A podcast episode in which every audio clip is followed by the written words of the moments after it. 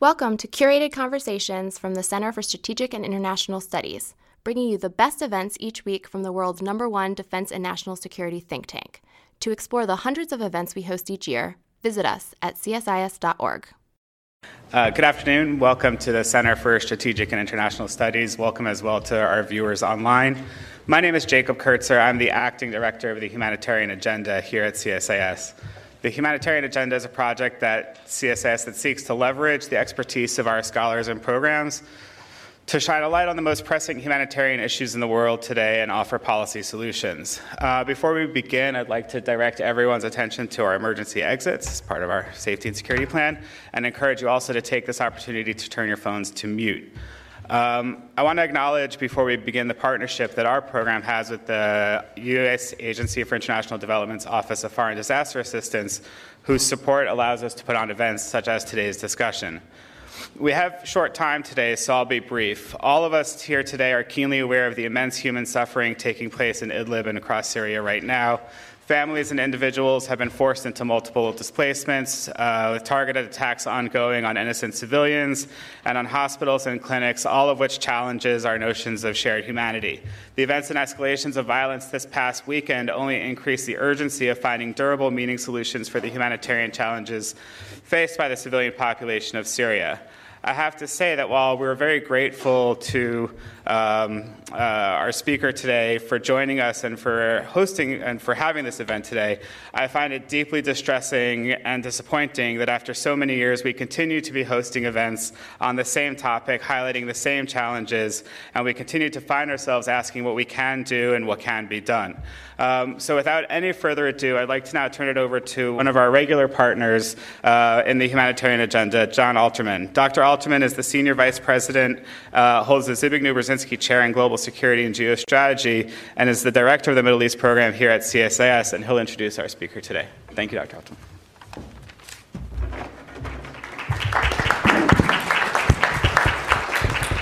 Thank you very much, Jake, and, and, thanks to the Humanitarian Agenda, thanks to USAID for their support of these kinds of programs. The horrors of Idlib are plain for those who wish to know them. Almost a million people, many of them children, are stranded along a border and trapped between armies. Idlib province has long been a desperate place, doubling its population since the war broke out as Syrians sought refuge from fighting. Now, three million Syrians are huddled there, suffering from cold and lacking water, sanitation, and medical care. This has been occurring outside of the public glare, not because it's unknowable, but because the public is uninterested. Seized by coronavirus, a presidential campaign, a shaky economy, and rising populist sentiment in Europe, the United States, and elsewhere, the crisis in Idlib gets little attention. That's what brings us here, and we're here to speak to a forceful humanitarian whose organization has been doing tremendous work to try to relieve some of the suffering in Idlib. David Miliband is president and CEO of the International Rescue Committee, where he oversees the agency's humanitarian relief operations in more than 40 war affected countries and its refugee and resettlement assistance programs in over 20 U.S. cities. Under Miliband's leadership, the IRC has expanded its ability to rapidly respond to humanitarian crises and to meet the needs of an unprecedented number of people uprooted by conflict, war, and disaster. The organization is implementing an ambitious global strategy to bring clear outcomes, strong evidence, and systematic research to the humanitarian programs through collaborative partnerships with the public and private sectors. Uh, before he began this important work, he did other important work. From 2007 to 2010, he was the Foreign Secretary of the United Kingdom. He graduated from Oxford in 1987 with a first class honors degree in PPE, philosophy, politics, and economics, got a master's in political science in 1989 from MIT, which he, intended, which he attended as a Kennedy Scholar. His accomplishments have earned him a reputation, in former President Bill Clinton's words, as one of the ablest, most creative public servants of our time, and as an effective and passionate advocate for the world's uprooted and poor people. I'm pleased to introduce to you Mr. David Miliband. Thank you very much, uh, John. Thank you, Jake. Uh, good afternoon, ladies and gentlemen, uh, ambassadors, excellencies. Um, also, thank you to USAID, who are your partner, but also our uh, partner. Uh, the Office of Foreign Disaster Assistance gives from the rule of international law around uh, the world, and it loses when those laws are undermined. fourth and final point, which I, I hope doesn't sound self interested coming from a European, and I'm happy to be a Brit who still refers to himself as a European. Uh, the, uh, I still believe that um, America has a strong interest in its democratic allies in Europe being sustained in their strength and in their stability.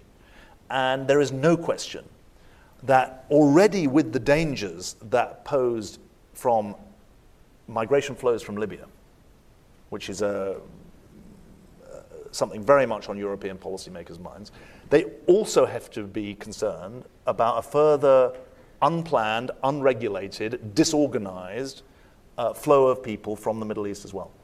And so, for that reason, I would say there's an American interest in that. And in a world where 113 countries have suffered reductions in democratic freedom over the last 13 years, it's even more important that Europe and America stand together. And so, I would say that that would be the fourth part of my argument. Now, you'll have to tell me whether that will win any followers in, uh, across the US, but that's the best I can do.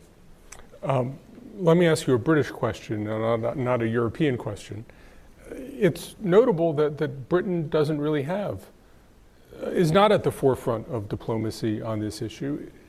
As, as a Briton, do you feel that's a mistake for British interests? Is there a way that, that, that Britain might demonstrate uh, the, the, the, role of upholding a, a, moral structure that the United States is, is not playing well, right I would hope I would hope so. I mean, it, it grieves me that I can make a speech about how there's a key meeting being an on again, off again meeting, a, a Macron, Merkel, Putin, Erdogan meeting, and no one, I've heard no clamor over the last week since the meeting was announced of people saying, no, no, no, there's no chance that meeting will succeed unless you invite Boris Johnson as well. I mean, there is just a real absence uh, there. And it's, stri- it's striking to me uh, that a country which is still a member of the Security Council, um, whose diplomats make strong statements at the Security Council, um, has not got political leadership that wants to engage in this kind of geopolitical question.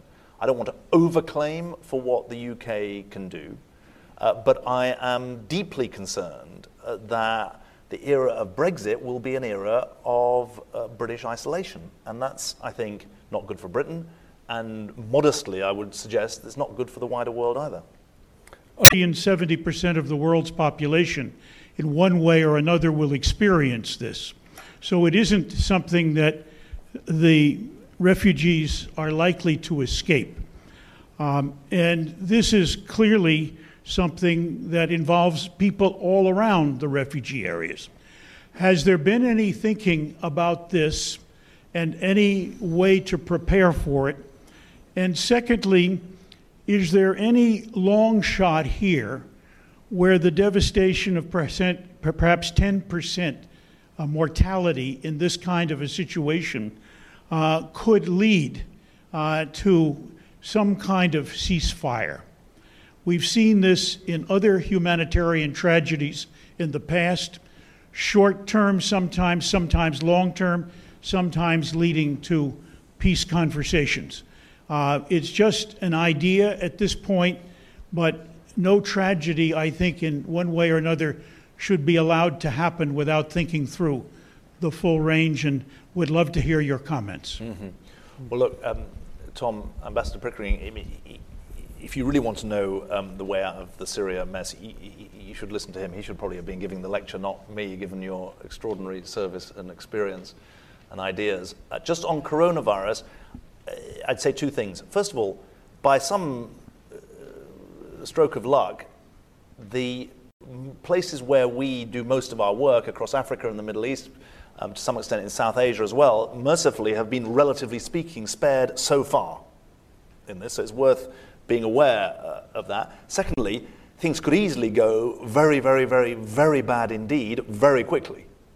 Because if you think about the spread, the rate of spread in societies where there are advanced health systems, where there is advanced public health information, where there are extensive, where it's easy to access hygiene measures, just think of the speed of spread amongst populations where those, don't, those things don't exist, where there isn't the public health infrastructure, where the idea of um, uh, it's gone out of my mind um, when you put something quarantine, quarantine where, where the idea of quarantine is absurd in any kind of mass um, movement of people, whether IDPs or uh, refugees. And here it's worth going back to that statistic. One in every 105 people on the planet has been displaced by war and conflict at the moment. 30 million refugees and asylum seekers, 40 million internally displaced.